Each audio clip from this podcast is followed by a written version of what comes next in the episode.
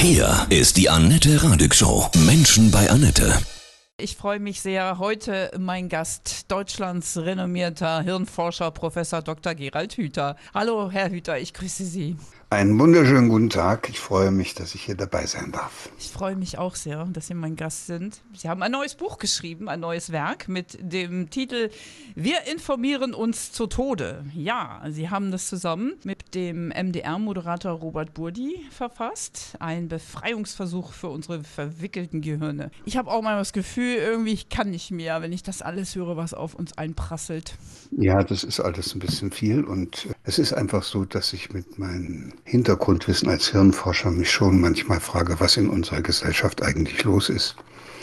Und da gibt es manchmal Themen, die brennen regelrecht. Zu Beginn der Pandemie beispielsweise war das das Thema Angst. Da konnte man ja überall spüren, wie eine ganze Gesellschaft in Angst verfallen ist. Und eine Möglichkeit der Angst zu entgehen ist, dass man sich informiert. Und, und dann äh, hatte ich Anfang des Jahres das dringende Bedürfnis, nochmal mit einem Kollegen zusammen mich hinzusetzen und, und die Frage zu stellen, was denn eigentlich passiert, wenn man sich gegenseitig so viel informiert, bis am Ende gar keiner mehr Bescheid weiß, worum es geht und was wirklich wichtig ist. Und deshalb ist dieses Buch entstanden. Ja. Finde ich sehr spannend. Auch, auch deshalb, das hat ja so einen komischen Titel, der ist natürlich in Anlehnung an Neil Postman, der in den 70er Jahren mal ein Buch geschrieben hat. Wir amüsieren uns zu Tode. Mhm. Das ist sozusagen noch die glinde Vorform, Vorform. Heute amüsiert sich kaum noch jemand zu Tode. Damals haben die tatsächlich das wer da noch aus dieser Zeit kommt, der weiß ja noch, was da alles los war. Da ging es wirklich darum, dass man sich ein richtig schönes Leben gemacht hat vor dem Fernseher und dann immer sich was gegönnt hat und, und eben Amüsement war ganz groß geschrieben und äh, jetzt ist uns durch die Entwicklung der letzten äh, 10, 20 Jahre das Amüsement weitgehend abhanden gekommen. Wir sind alle dabei und wollen und müssen möglichst gut funktionieren. Und äh, deshalb ist jetzt nicht mehr Amüsieren zu, äh, angesagt, sondern jetzt ist Informieren angesagt. Und jeder versucht, sich so gut wie möglich zu informieren, damit er dann mitreden kann. Und jeder versucht nun mit Hilfe der digitalen Medien, geht das nun ja auch, seine Weisheiten in die Welt zu blasen, in der Hoffnung, dass ihn jemand hört und das gut findet, was er da von sich gegeben hat. Und das ist natürlich furchtbar. Für so einen armen Biologen wie mich ist das deshalb so furchtbar, weil ich ja weiß, dass alles, was lebendig ist, nur lebendig sein kann und leben kann, wenn es die Möglichkeit hat,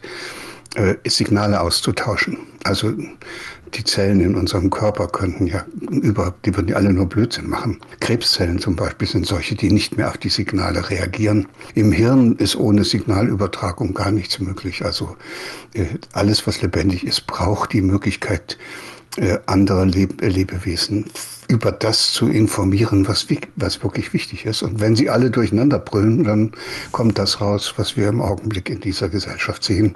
So eine Art Hühnerhaufen, wo alle durcheinander ja. schreien und wo am Ende keiner mehr weiß, wo es lang geht. Geben Sie denn den Tipp, mehr zu fühlen, anstatt sich mehr zu informieren oder sich über zu informieren? Naja, es ist uns da was Komisches passiert seit der Aufklärung. Wir hatten uns damals vor ein paar hundert Jahren ja mal auf den Weg gemacht aus diesem finsteren Mittelalter mit dem Anspruch, mit dem nackten Verstand können wir alle Probleme dieser Welt lösen.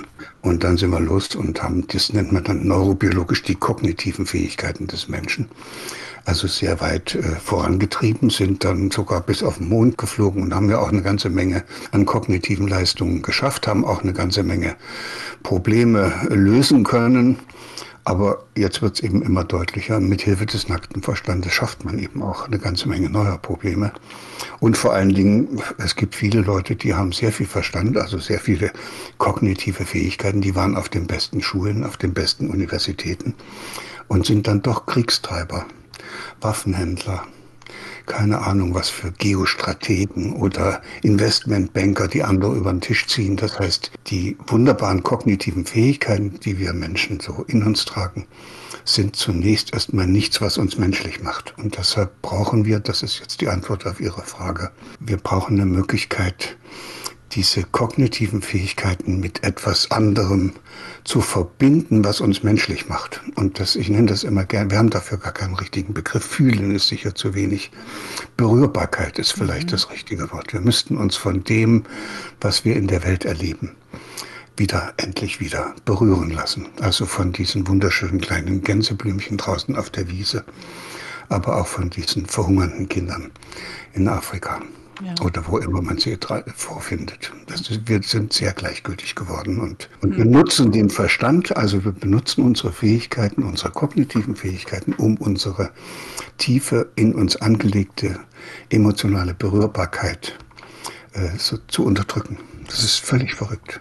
Ist lieblos alles geworden, oder? Ja, aber, aber also es passiert einfach so. Mhm. Ich habe immer dieses eine Beispiel, das geht mir dann auch gar nicht mehr aus dem Kopf. Das kann sich auch jeder, der uns hier zuhört, äh, vorstellen. Es, meinetwegen, wir nehmen mal so, so einen netten Vater, der mit seinem vierjährigen Jungen, dem Max, in der Stadt umherzieht und dann kommen die an der Kirche vorbei und auf dem Kirchentreppen sitzt ein Bettler völlig zerlumpt und, und verwahrlost. Und dann kann man äh, beobachten, wie jetzt der kleine Max den Bettler sieht. Der guckt ihn an und anschließend guckt er Papa an. Mhm. Der möchte von Papa sozusagen ein, eine Antwort auf die Frage, was machen wir jetzt? Er hat Mitgefühl und erwartet, dass Papa ihm jetzt hilft, mit diesem in ihm aufkommenden Mitgefühl umzugehen. Und er spürt dann aber natürlich schon an dem Blick und auch wie der Papa so an der Hand zieht, dass das jetzt hier nicht der richtige Ort ist und und dann kann es passieren, und wir finden das dann auch alle noch richtig gut, wenn der Papa sich nach der nächsten Straßenecke runterbeugt zu seinem kleinen Max und ihm erklärt, warum sie ihm nichts gegeben haben, diesem Bettler. Wow, und dann bekommt das Kind für eine emotionale Regung also für eigentlich das Menschlichste, was er so mitbringt, nämlich sein empathisches Gefühl, dafür kriegt er jetzt eine, eine kognitive Erklärung, warum das jetzt nicht nötig ist. Und das sind dann, wenn das ein paar Mal passiert, wird das natürlich dann ein Mensch, der später im Leben immer mit irgendeiner kognitiven Erklärung daherkommen kann, um die emotionale Betroffenheit zu unterdrücken. Und das ist, das, da, da merken Sie relativ deutlich, warum wir dieses Buch geschrieben haben. Wir amüsieren mhm. uns zu Tode, ging noch, aber wir informieren uns zu Tode, ist eine Katastrophe, weil wir die Informationen alle benutzen und sie eigentlich auch benutzen, um uns nicht richtig berühren zu lassen, beziehungsweise sind es ja auch die großen Medien, die ständig eine Art von Berührung erzeugen wollen, weil sie die Nachrichten emotional aufladen, die dazu führt, dass wir uns selbst auch innerlich abstumpfen gegenüber diesen ständigen emotionalisierenden hm. Bildern. Ja, es ist wie so ein Schutzpanzer, ne? Hm. Und dann spürt man auch wieder nichts mehr. Dann kann ja. man am Bettler vorbeigehen und na, es ist eben, ist eben Bettler fertig. Hm. Was können wir denn tun? Was geben Sie für Tipps in Ihrem Buch? Ja, es ist ja jetzt so ein anderes Buch noch unterwegs, äh, wo sich zwei Autoren, die ich auch sehr schätze, mit den Problemen der medialen Darstellung äh, befassen. Das ist Harald Welzer und Richard David Brecht. Und die machen den Vorschlag, dass man an den Medien etwas ändern muss. Und ich bin fest davon überzeugt, dass das nichts nützt. Es nützt nichts, die Medien zu verändern. Es nützt nichts, Regeln einzuführen, auch zu Hause, wenn man da ein Problem mit seinen Kindern hat, die da ständig im, in diesen digitalen Medien unterwegs sind. Da nützt es auch nichts, wenn man da so Regelzeiten und Nutzungszeiten und so etwas vereinbart sondern was wir wohl dringend tun müssen, ist, wir müssen Menschen so stärken, dass sie es nicht mehr nötig haben, dauernd nach diesen Geräten zu greifen oder dauernd nach Informationen zu suchen. Und da beobachtet man eben in der Informationslandschaft zwei Typen. Die konnte man früher noch nicht so klar unterscheiden, weil es ja eine Zeit gab, wo nicht jeder seine Meinung als Information in die Welt hinaus pusten konnte. Aber heute sieht man es doch relativ deutlich. Es gibt eine Gruppe von Menschen, die hätten gerne mehr Anerkennung. Also man könnte auch sagen, die leiden an der Vorstellung, dass sie keiner richtig sieht und dass sie keiner richtig mag. Mhm. Und sie hätten gern andere, die sie mögen und wo sie dazugehören. Das ist also im Grunde genommen sind das Bedürftige, die nicht in der Lage sind, im realen Leben ihr Bedürfnis nach Zugehörigkeit und Verbundenheit in einer menschlichen Gemeinschaft zu stillen. Und die versuchen dann dazu zu gehören, indem sie laut äh, über alles berichten, was sie irgendwo gehört haben. Also das üble Wort dafür ist Wichtigtuer. Ja. Mhm. Ich erzähle ständig anderen, was ich weiß, damit ich deren Anerkennung gewinne. Nicht, dass ich damit gleich so weit bin, dass ich dazugehöre, aber ich verschaffe mir einen Platz in der Gemeinschaft. Und das ist die eine Sorte und die andere Sorte, das sind diejenigen, die dazugehören wollen und die Erfahrung gemacht haben, dass sie nur dazugehören dürfen, wenn sie über alles informiert sind, was, worüber sich die anderen austauschen. Damit man mitreden kann, muss man sich den ganzen Quark da auch anhören. Und das sind dann diese Bedürftigen, die im Grunde genommen auch nur dazugehören wollen und, und mal zeigen wollen, dass sie auch was wissen, die äh, ihre Bedürftigkeit dadurch ersatzweise kompensieren, indem sie Informationen aufsaugen wie ein Schwamm. Und dann hat man zwei, die einen pusten ständig ihre Informationen raus aus Bedürftigkeit und die anderen saugen sie auf aus Bedürftigkeit und jetzt ahnen sie, wo die Antwort liegt auf Ihre Frage, man müsste den Menschen helfen, in Zukunft nicht mehr so bedürftig zu sein.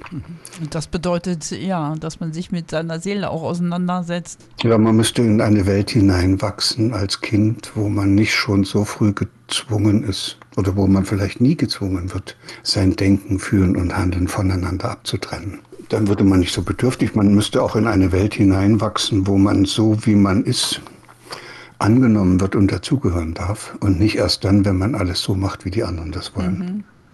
Und gibt es so ein paar, paar Sofortideen? Das Problem ist nur, dass man es zunächst erstmal erkennen muss. Mhm. Und dazu schreibe ich Bücher, dass irgendwie die Leute wenigstens verstehen, was da abläuft. Solange die das gar nicht verstehen, sind sie ja Teil des Systems und können sich das gar nicht von außen angucken, was da mit den anderen und auch mit ihnen selbst passiert. Also das, das Verstehen von solchen Zusammenhängen halte ich schon für eine wichtige Voraussetzung. Und zwar, damit man für sich selbst eine Entscheidung treffen kann.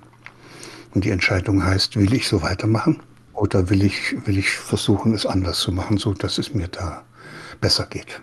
Und man kann sich ja nur selbst verändern. Also der Versuch, andere Menschen zu verändern, wer immer das jetzt von unseren Zuhörern und Zuhörern noch im Kopf hat, vergessen Sie es. Sie mhm. können weder, weder ihr, Ihren Lebenspartner ändern, noch Ihre Eltern, noch Ihre Kinder, noch den Nachbarn oder den Arbeitgeber. Der Einzige, der sich ändern kann, sind Sie selbst. Fertig. Und da hat man erstmal eine gute Grundlage und man wird sich aber nur selbst verändern, wenn das Ergebnis der Veränderung vielversprechend ist. Also wenn ich mich verändern soll, um es anschließend schlechter zu haben als vorher, das ist nicht so motivierend. Und deshalb, man könnte andere Menschen einladen, etwas zu tun, was ihnen gut tut. Und was sie dann auch gerne machen. Und da habe ich etwas gefunden, das finde ich sehr spannend. Das ist, wenn man andere Menschen einlädt, doch äh, ein bisschen liebevoller mit sich selbst umzugehen.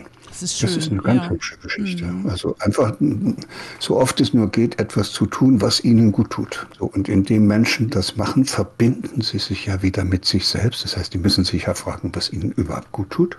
Und, äh, und dann können sie das auch tun. Und indem sie es tun, werden sie auch wieder Gestalter ihres eigenen Lebens. Sie bestimmen, ob sie sich jetzt diesen Krimi heute Abend angucken wollen oder lieber nicht. Ob sie beim Bäcker schon wieder so ein Ding da kaufen wollen oder ob sie einfach mal da vorbeigehen und sagen, nein, ich esse das nicht. Und ich esse auch nicht an Orten, wo es nicht schön ist und auch nicht mit Leuten. Also da gibt es ganz viele Ebenen, auf denen man wieder sozusagen in seine autonome Gestaltungskraft kommen kann und sich mit sich selbst verbindet. Und indem man sich wieder verbindet, und auch wieder autonome Entscheidungen trifft, ist man auf einmal kein Bedürftiger mehr. Diese beiden Grundbedürfnisse nach Autonomie und Verbundenheit sind dann gestillt und wenn sie kein Bedürftiger mehr sind, dann müssen sie nicht ständig hinter anderen herjagen und denen erzählen, wie toll sie sind und da brauchen sie auch nicht andere ständig, die ihnen, die sie bewundern. Und sie müssen sich auch dauernd Geltung verschaffen, dann können sie anstatt von anderen etwas haben zu wollen, anderen Menschen etwas schenken. So, und wenn sie dort angekommen sind, dann sind sie in der anderen Welt angekommen. Und da ist die Informationsflut zu Ende. Wie kann ich jetzt Jugendlichen zum Beispiel helfen? Die sind ja eher so, dass sie sich gerade gar nichts sagen lassen wollen oder auch wenig inspirieren lassen wollen. Haben Sie da Tipps? Das ist extrem schwer, weil diese Jugendlichen ja mehr oder weniger vollständig in der Welt der digitalen Medien groß geworden sind. Genau. Die identifizieren sich ja damit so sehr. Also wenn mir auf Facebook jemand schreibt, dass er mich blöd findet, dann lösche ich das einfach. Und, und selbst wenn der mir schreiben würde, dass er mich umbringen will, das würde ich auch einfach löschen, weil das finde ich alles so albern. So, und die jungen Leute nehmen das, als ob das das reale Leben ist. Es ist sogar vielleicht noch schlimmer, das ist für sie realer, als wenn es ihnen jemand leibhaftig sagt. Deshalb ist es so schwer, aus dieser Welt auszusteigen, weil man dann förmlich aus der ganzen Lebenswelt aussteigt. Man gehört dann nirgendwo mit dazu, man hat keine Freunde mehr, man weiß nicht, worüber man mit den anderen chatten soll und, und das macht die Sache sehr, sehr problematisch und ich fürchte, das Einzige, was man dann, was einem dann helfen kann, ist, wenn man wieder in Kontakt mit dem realen Leben kommt. Also wenn man Gelegenheit bekommt, zum Beispiel mit drei Freunden, dass die Eltern einem sagen, wenn du möchtest, kannst du mit den drei Freunden eine Alpenüberquerung diesen Sommer machen. Ihr seid zwar erst 16, aber irgendwie kriegt ihr das schon hin. Ja, cool. Mhm. So, und dann haben die was zu tun. Dann müssen die, dann lernen die sich aufeinander zu verlassen. Dann merken die, dass es auf ein paar mehr Kompetenzen ankommt, als einfach nur die Google-Suchmaschine anzuwerfen. Mhm. Ja, und so kann es dann weitergehen. Die können sich auch ein Haus bauen oder eine Höhle erforschen. Also dieses konkrete, praktische Tun, was dann auf einmal nur dann geht, wenn ich auch ein paar Kompetenzen habe. Das wäre das, worauf es ankommt. Es wäre also, schön, wenn, wenn unsere Schulen das auch mal wieder fördern würden, nicht? Ja, die Schule ist kein Ort, an dem man lernen kann, wie das Leben geht. Das, das tut mir furchtbar leid, das sagen zu müssen. Aber die Schule ist ein Ort, wo man ausgebildet wird, wo man leider auch immer noch selektiert wird, also wie bei einer Erbsensortieranlage in so gute und schlechte eingeteilt wird. Und es ist ein Ort, wo man aufbewahrt wird, weil die Eltern arbeiten wollen oder müssen. Und in der Schule findet das, was eigentlich notwendig wäre, damit man lernt, wie das Leben geht, das findet dann nicht statt. Es mag ja der Grund dafür sein, dass immer mehr junge Leute dann in den digitalen Medien einen Raum suchen, in dem sie wenigstens irgendwas gestalten können. Ich frage manchmal Schüler, wenn das sind ja häufig Jungs, die diese Ballerspiele machen. dann frage ich die, wann macht ihr denn diese Ballerspiele immer? dann kommt es wie aus der Pistole geschossen, wenn wir aus der Schule kommen. Da haben wir so einen Frust, da müssen wir erstmal eine Stunde ballern bevor, bevor wir da wieder runterkommen. Das heißt, das ist nicht das Gefährliche ist nicht das Computerspiel, was die ballern lässt, sondern das Gefährliche ist diese Stimmung, mit der sie aus der Schule kommen. Jetzt eine Angst jagt die nächste. Was haben Sie für einen Tipp, wie wir uns vor diesen Ängsten schützen können, dass wir da gar nicht erst so richtig reingehen? Ja, Corona, Krieg, also, Energiekrise. Also das erste ist, wir müssten uns klar machen, dass das dass wir das unterscheiden lernen, ob etwas eine reale Bedrohungssituation ist oder ob das nur eine Vorstellung ist. Mhm. Also ganz konkret, wenn ich jetzt runter an die Tür gehe und, äh, und mache die auf und da sitzen drei Löwen vor der Tür, dann hilft mir mein Körper, äh, mit diesen eingebauten Notfallprogrammen sofort die Tür zuzumachen und damit habe ich das Problem eigentlich schon bewältigt. Mhm.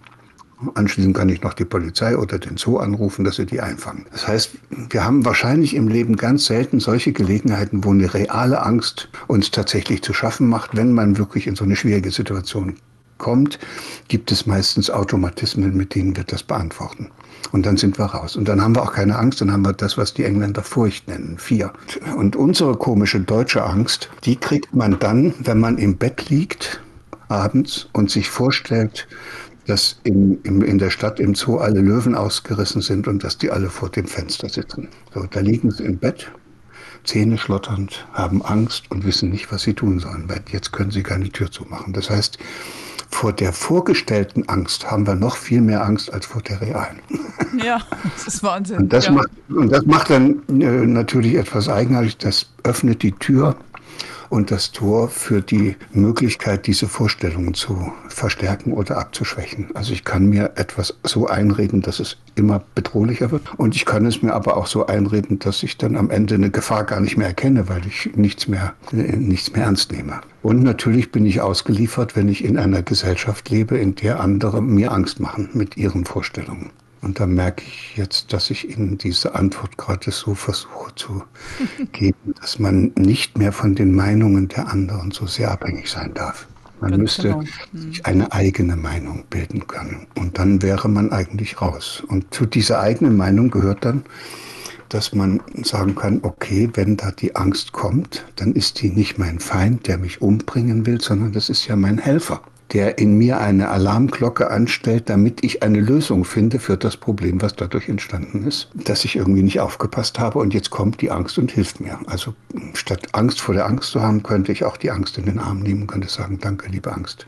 Dass du gekommen bist. Und jetzt wollen wir mal gucken, ob ich nicht irgendwas machen kann, damit du hier nicht länger mir die Seele belasten musst.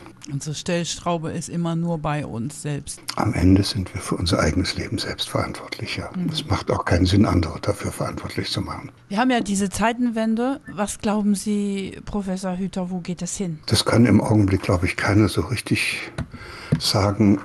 Ich selbst bin der Meinung, dass die wirkliche Zeitenwende gar nicht dort liegt, wo sie jetzt von Politikern und Wirtschaftsfachleuten und auch Medienexperten vermutet wird, äh, sondern dass wir im Augenblick erleben, wie ein gesellschaftliches System, was auf Wachstum ausgerichtet ist und auch mit Konkurrenz und Leistungsdruck arbeitet. Und das gilt nebenbei gesagt auch für das in China oder in Russland, äh, dass wir sehen, dass so, solche gesellschaftlichen Systeme, die auf Wachstum ausgerichtet sind, offenbar an einen Punkt ankommen, an dem sie zusammenbrechen, an sich selbst. Und deshalb ist das sehr interessant. Ich bin sehr glücklich über diese Möglichkeit, dass ich selbst noch erleben darf, wie Bewegung in diese Welt kommt. Mhm. Eines ist absolut klar, dass wir so, wie wir bisher unterwegs waren, nicht weitermachen können. Dann ruinieren wir diesen Planeten. Aber ob wir erwachsen genug sind und reif genug sind und auch verantwortungsbewusst sind, um unsere Aufgabe als Beschützer dieses Planeten und der natürlichen Vielfalt des Lebens auf diesem Planeten auch wirklich wahrzunehmen, das weiß ich noch nicht. Im Augenblick spricht nicht so sehr viel dafür. Aber das menschliche Hirn ist ja zeitlebens veränderbar. Wir können zeitlebens auch noch als ältere Menschen die Vernetzungen in unseren Hirnen nochmal umgestalten. Wir können nochmal andere Vorstellungen uns ins Hirn bauen und die alten dann damit überbauen. Und deshalb ist noch viel Hoffnung, dass es doch noch klappt. Gibt es für Sie einen ganz persönlichen Satz, der Sie immer ja, durch Ihr aufregendes Leben begleitet hat, der Ihnen immer Mut und ja, Hoffnung gegeben hat? Ich habe so ein Bild. Ich habe als Kind sehr viel Zeit in einer Kopfweide zugebracht. Früher wurden die, die Weiden an den Bächen und an den Flüssen und die wurden dann so in Mannshöhe abgeschnitten und dann kamen oben lauter Seitenäste raus. Das wurde wieder immer abgeschnitten und über, über so 50 bis 100 Jahre immer abgeschnitten entstand da oben so eine Art Wanne wo seitlich die Äste hochgingen von dem jungen Weidentrieben und in der Mitte war so eine mit Mulch, also mit Baumerde gefüllte Wanne. Und da in diese Wanne, da bin ich immer als Kind hochgeklettert, reingekrochen, habe mich da reingelegt. Und das ist der Ort, an dem ich mich mit der Welt verbinde und in, wo ich mich auch vor der Welt geschützt fühle. Und, und das ist das Bild. Also ich habe nicht einen Satz, merke ich gerade, sondern ich habe ein Bild. Ich kann jederzeit in meine Kopfweite gehen. Hm, jetzt habe ich Gänsehaut. Professor Dr. Hüter, ich bedanke mich von Herzen. Ja, ich wünsche Ihnen alles Liebe und ja, weiterhin die Kraft, so wahnsinnig wichtige Bücher zu schreiben. Ja, ich gebe mir Mühe, aber ich, damit ich wichtige Bücher schreiben kann, muss auch was Wichtiges in der Welt passieren. Und äh, da habe ich doch äh, viel Hoffnung im Augenblick. Ja, dass wir sieht danach aus, ne? Also werden wir uns wahrscheinlich irgendwann mal widersprechen. Ich wünsche Ihnen alles Gute. Danke Ihnen für Ihr Interesse an diesem Buch und auch den Zuhörern und Zuhörern alles Gute und lassen Sie sich nicht verrückt machen.